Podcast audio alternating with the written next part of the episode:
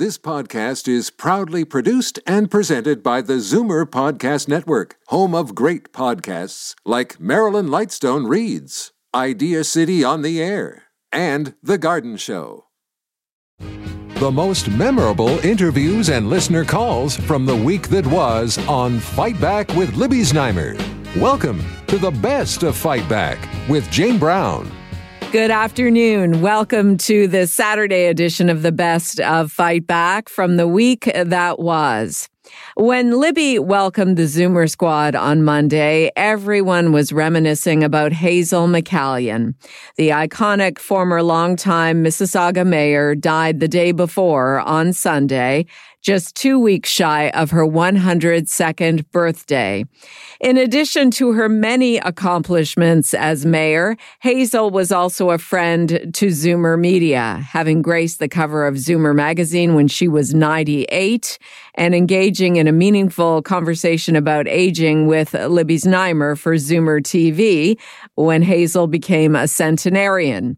In fact, we will replay part of that conversation tomorrow on Zoomer Week in Review after the noon news here on Zoomer Radio. Bill Van Gorder is Chief Operating and Chief Policy Officer at CARP. David Kravitz is Chief Membership Officer at CARP and Vice President here at Zoomer Media. And Peter Mugridge is Senior Editor at Zoomer Magazine. Libby began the conversation asking Peter about one of the pictures taken of Hazel during the Zoomer magazine photo shoot. So the, the photographer wanted to get like the Hurricane Hazel effect. So he he got her to put on a leather jacket and a pilot's cap. Yeah. And then he got her to stand on this little bench, uh, you know, a foot off the ground, um, and turned on a big fan to get to get a. yeah, I remember that shot. And um, and her her sort of her EA was saying, no, no, no, don't don't do it, don't do it. You know, um, you, you, she's going to fall down. And she yeah. said, no, no, I'm going to do it. And she stood there for for a minute while this heavy wind was blowing on her, and just completely fearless. You know, I think what's amazing with her is um, not just the long life, but how active she was and how accomplished she was at ages that are typically seen as a time to slow down. I mean, she doesn't get elected mayor of Mississauga in the first place till she's like 57 or 58. Mm-hmm. And then she's chancellor of Sheridan College in her 90s. She's an advisor to Doug Ford in her 90s. So she's Revera. She worked at Rivera, Revera as well. Yeah. Uh, she's an executive at Rivera in yeah. her late 90s. Yeah. So she's doing stuff. It's not that she's living longer, which is thank heavens and she is for her, well, but she's yeah. doing stuff that is serious accomplishments. Not to mention playing hockey until her at least her 80s. Well into her, yeah. Well into yeah. her 80s. Yeah. So where do you find this? That's why she's an original and and uh, uh, unbelievable. There's this whole issue of purpose, and and she wrote a book, uh, Think Like a Mayor act like a lady, work like a dog. Right. and you know what? And she demanded that everyone else around her do the same thing. And, you know, she kept up a legendary schedule on. Uh, of appointments and, and dinners and speeches and charitable events, and she was, but you, she but you said everywhere the word at all purpose. times. That's right, and she she, had, she was quoted. She boiled it all down to that central thing: always have a purpose. Yeah. Well, you know, and we know this. Uh, I've done, uh, you know, quite a number of stories on the importance of having a purpose. And it's, it's not even necessarily that important what the purpose is, but it, it seems to be the key to keeping us uh, alive and healthy. Mm-hmm. And engaged. And yeah. engaged. Yeah. Well, the purpose is the engagement. There's right. stuff yeah. I want to do, which in turn means I perceive I have time to get it done, which in turn means I better figure out what to do and how to do it, which is what keeps that activity mm-hmm. going. Mm-hmm.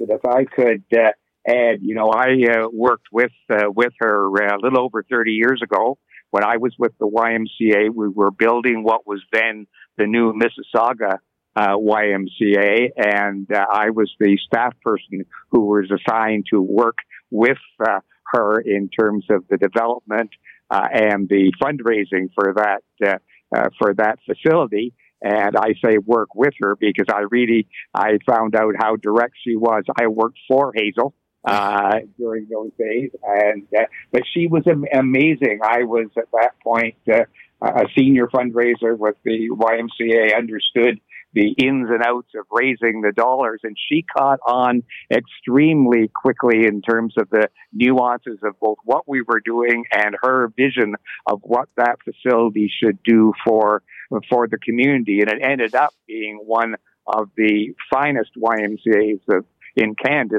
in its day. Uh, uh, that uh, particular uh, building, and she had a, a, strong hand in it. Ended up being much more than just an advisor, but through it all, she was lovely to work with. She, you never felt that she was ordering you around or that she was uh, uh, somehow just using her position to get her own way. She really did work uh, cooperatively but firmly with those people who were asked to work with her. Bill Van Gorder, Chief Operating and Chief Policy Officer at CARP, A New Vision of Aging. David Kravitz, Chief Membership Officer at CARP and Vice President here at Zoomer Media. And Peter Mugridge, Senior Editor at Zoomer Magazine. This is the best of Fight Back on Zoomer Radio. I'm Jane Brown. As the week began, we heard from the Director General of the World Health Organization, who had decided COVID 19 remains a global health emergency. Dr. Tedros Ghebreyesus declared that we are in a much better place now than a year ago when the Omicron variant was at its peak, and we may be reaching what he calls an inflection point. On the negative side, over the last couple of months, around 170,000 people have died around the world because of COVID 19. So, where do we go from here?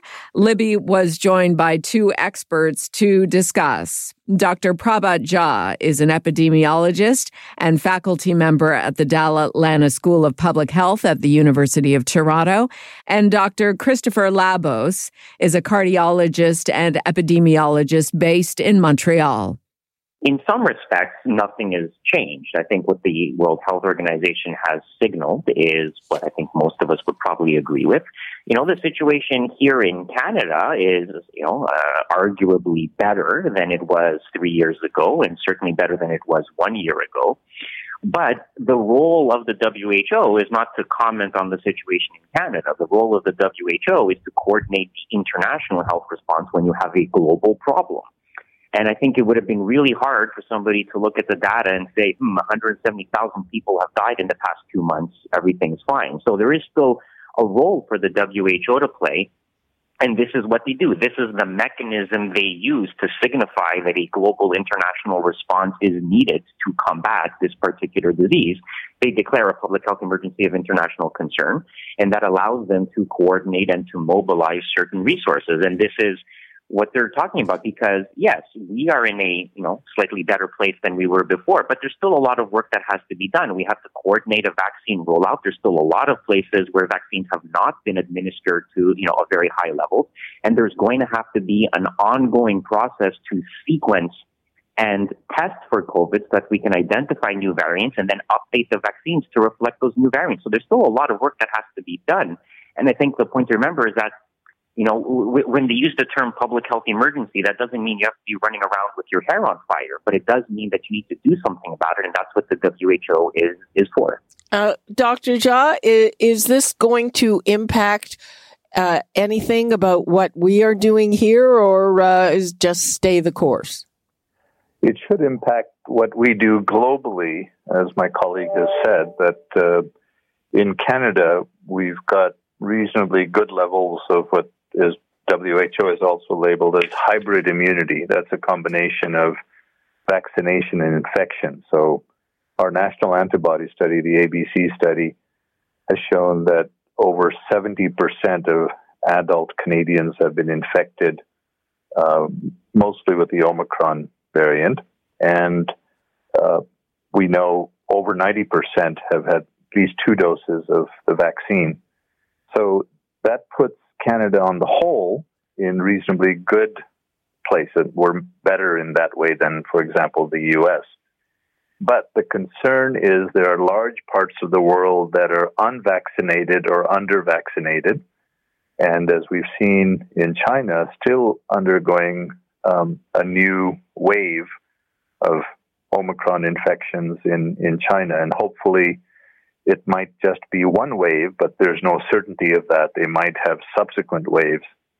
And then there's, if you look at places like uh, Africa, uh, they have had widespread infection but very low vaccination. So they're think of them as a hybrid immunity wall where you want a combination of vaccination and infection. Just relying on infection alone in Africa might be the recipe for new variants to arise, in which would put us back, uh, potentially back in Canada if a variant came out that uh, uh, our current vaccines don't work as well against.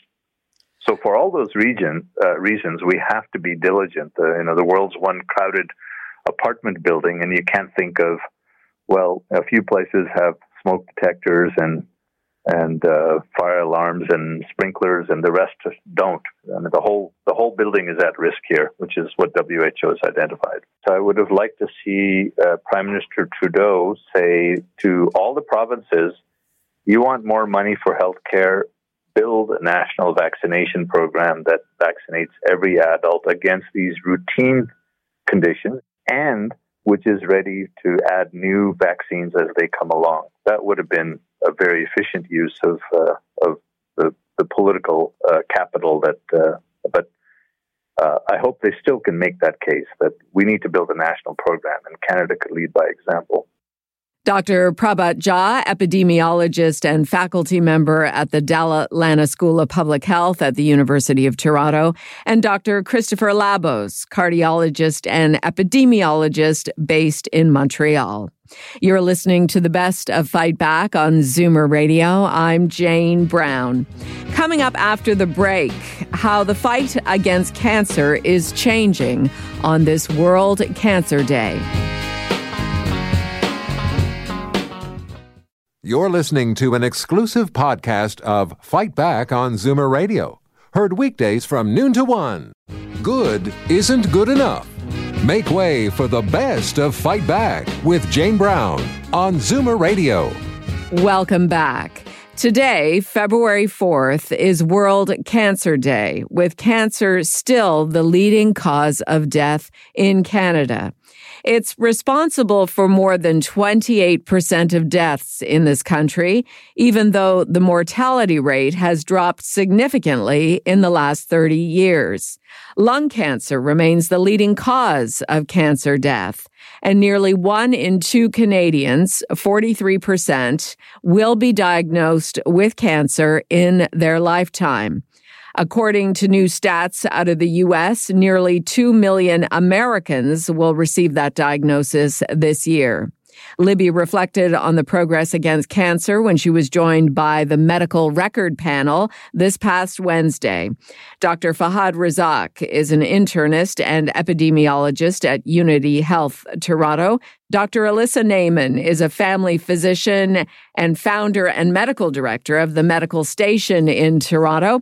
And Dr. Malcolm Moore is a medical oncologist at Princess Margaret Cancer Centre in Canada, the the death rate from cancer is about eighty five thousand people a year, and about um, probably uh, I think two hundred thousand a year diagnosed, 200, 250,000 a year. Di- so it's it's approximately you know dividing by ten, and you know the figures are are staggering it also. I mean, a, a quarter of us will die from cancer, and uh, half of us will develop cancer in our lifetime.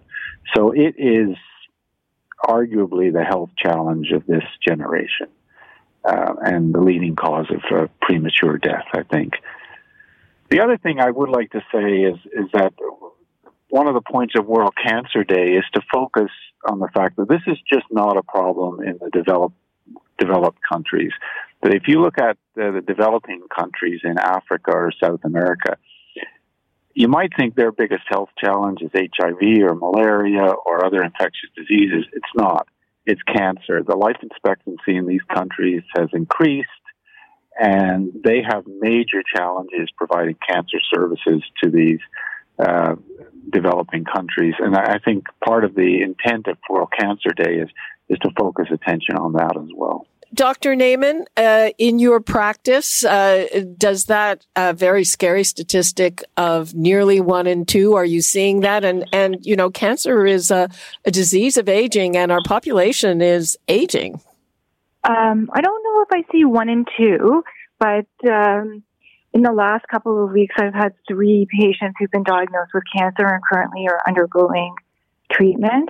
I think it's the biggest fear of everybody. Anytime anybody has a headache or any new symptom, their first fear is that they have cancer. I know all women become very concerned about breast cancer. Um, so it's just, it's the biggest fear that people have, probably more than heart disease, although heart disease is the number one killer, but everybody is terrified of getting cancer. That I can tell you. Okay. And Dr. Razak, um, uh, what is your experience of, of that? Yeah, actually, it's um, I, you know, so I, I care for patients who are hospitalized um, with acute issues, including cancer-related issues, but could be a heart attack, could be pneumonia, could be COVID, and uh, the statistic of one in two affected, I think, is really something that is notable to me in the sense that we have many people who come in with uh, an unrelated to cancer health issue, let's say a pneumonia, and you'll see that they are a cancer survivor.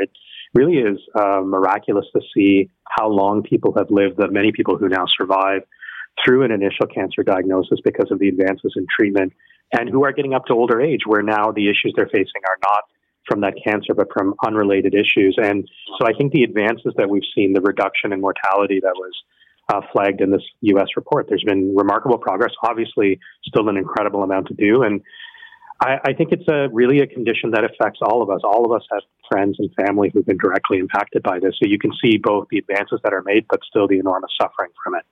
Hmm. And uh, my understanding is that still in the last decade, the biggest advance, Dr. Moore, is immunotherapy.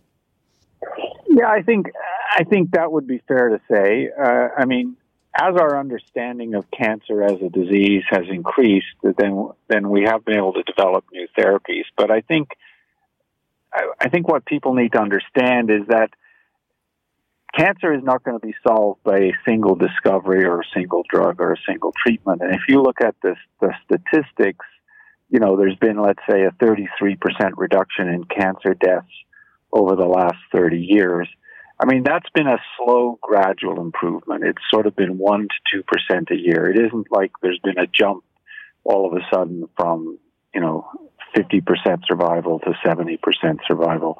But I, I think there's no question this idea of turning your own immune system uh, against the cancer uh, has been the most exciting development in cancer therapy in the past 10 years. I'd certainly agree with that do we know, and I say we, I mean researchers know uh, why it works in certain cancers and not others, and in certain people and not others? You know, that's a really good question. And the answer is we don't really know. Like, we do know that there are certain cancers, lung cancer, skin cancer, kidney cancer, where immune based therapies are more effective than some other tumors.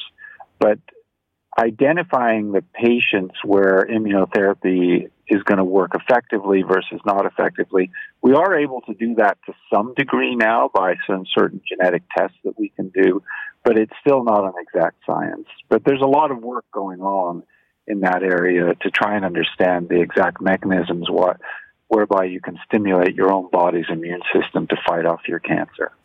And and on the cancer note, I have to extend congratulations to uh, one of Dr. Moore's colleagues, and uh, I have the honor to be involved in this, but uh, a group all across Canada has just received a what's called a breakthrough grant from the Canadian Cancer Society. It's a huge grant. It's uh, up to forty million dollars over five years, and uh, what they're hoping to do is to move the needle on pancreatic cancer, which still has a very low survival rate. Uh, uh, Dr. Moore, what's your reaction to that? You know, I think that's fabulous news, and I, I think that there, there are certain cancers that have kind of lagged behind in terms of advances or have been more difficult to treat. So I think this decision by the Canadian Cancer Society to support research into these difficult to treat cancers like brain cancer, pancreatic cancer, stomach cancer. I think it's a very, uh, I think it's a very good, innovative approach, and I'm very successful that the team, uh, this team across Canada, many of whom I know very well, have been successful. Dr. Malcolm Moore, a medical oncologist at Princess Margaret Cancer Center, Dr. Fahad Razak, an internist and epidemiologist at Unity Health Toronto, and Dr. Alyssa Naiman, a family physician and founder and medical director of the Medical Station in Toronto. This is Zoomer Radio's Best of Fight Back. I'm Jane Brown. Following the medical record this past Wednesday, Libby announced some personal medical news of her own. We thought to air a portion of Libby's announcement today in case you missed it. Some of you may have noticed that I have been absent a lot more than usual. And the reason is that I have been recently diagnosed with cancer again.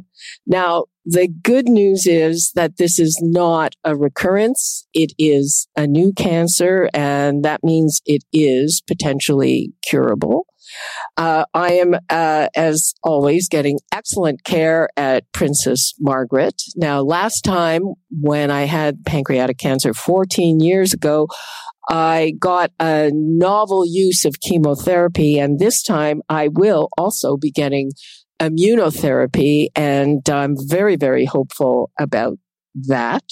Uh, one thing I certainly have been getting is like a huge amount of support from my family, my husband, Doug, my brothers, Moses and Sam, my friends, and my family here at work where everybody has just been great and very accommodating and also stepping in, uh, when I am not here. My intention is uh, the best way to keep going is to keep going. You know, I've got to do my treatment, but I intend to keep working when I can and to keep doing all the other things that I love, like tennis, like cooking, like seeing my friends. You know, I'm just going to be living my life. Our Libby Znaimer with news that she has cancer again and is taking this journey one day at a time. Libby also writes about having cancer again in the current issue of Zoomer magazine. I've worked with and for Libby for nearly 14 years and like everyone here, wish her all the best. Libster, you got this. This is Zoomer Radio's Best of Fight Back. I'm Jane Brown. Still to come, what you had to say about the week that was and the Fight Back Knockout Call of the Week.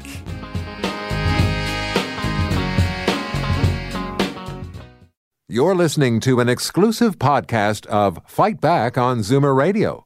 Heard weekdays from noon to one.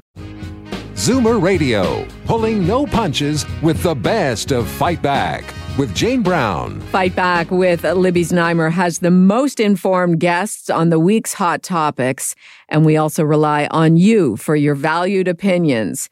Here are some of this week's best calls. Rick in Wasaga Beach called about Mike Schreiner's consideration to leave the Green Party to run for leader of the Ontario Liberal Party. I don't think uh, Mike joining the Liberal Party at the provincial level will hurt him or the party. I look at uh, back in the 60s when a strong Liberal Party took on Pierre Elliott Trudeau from the NDP. Didn't hurt either party, and I don't see it hurting uh, either party now. Daryl in Toronto phoned in on the same topic. To me, it would almost be like, you know, the Liberal Party has gone that low that they're almost kind of like being taken over by the Green Party. My sense would be um, they should be trying to draft Gerard Kennedy because to me, he's, you know, the only one kind of got away clean from the McGuinty Wynne era. And he's seems to be a very popular person. I think he would be a good leader for the uh, Ontario Liberal Party. And frankly, they should probably roll the Green in as a faction of that party. And now, Fight Back's Knockout Call of the Week. There were a lot of great calls this week, uh, but the winner of the Fight Back Knockout Call of the Week is Sita in Mississauga, who talked about her memories of the iconic Hazel McCallion. I will not only remember ex Mayor Azell as a trailblazer politician, but a down to earth person she was. We were lucky to run into her 30 years ago in a grocery store at Price Chopper. I automatically gave her a hug and couldn't resist giving her a, a cheek pinch. She stopped and we chat for a while. Another time, my husband ran into her sitting alone in a restaurant, and he jokingly said to her, Are you drinking at the job? And she laughed and said she's waiting for her niece. And my son, when he graduated Sheridan College, of course, Mayor McCallion was on the board, and by fate, work at a bank where she frequently visit and she chat with employees all the time. He was awe at 95 plus. She was still doing her own things. That does it for today's Best of Fight Back on Zoomer Radio. If you'd like to qualify for the Fight Back Knockout Call of the Week, phone us noon to one weekdays. Or if you have a comment, email us at fightback at zoomer.ca. Follow us on Twitter at FightbackLibby and call our Fight Back voicemail anytime at 416 367 9636. I'm Jane Brown. Join me again at the same time tomorrow when we'll round up the rest of the best of Fight Back.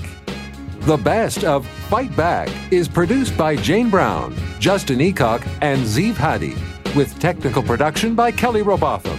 Executive producer Moses Znaimer. This podcast is proudly produced and presented by the Zoomer Podcast Network, home of great podcasts like Marilyn Lightstone Reads, Idea City on the Air, and The Garden Show.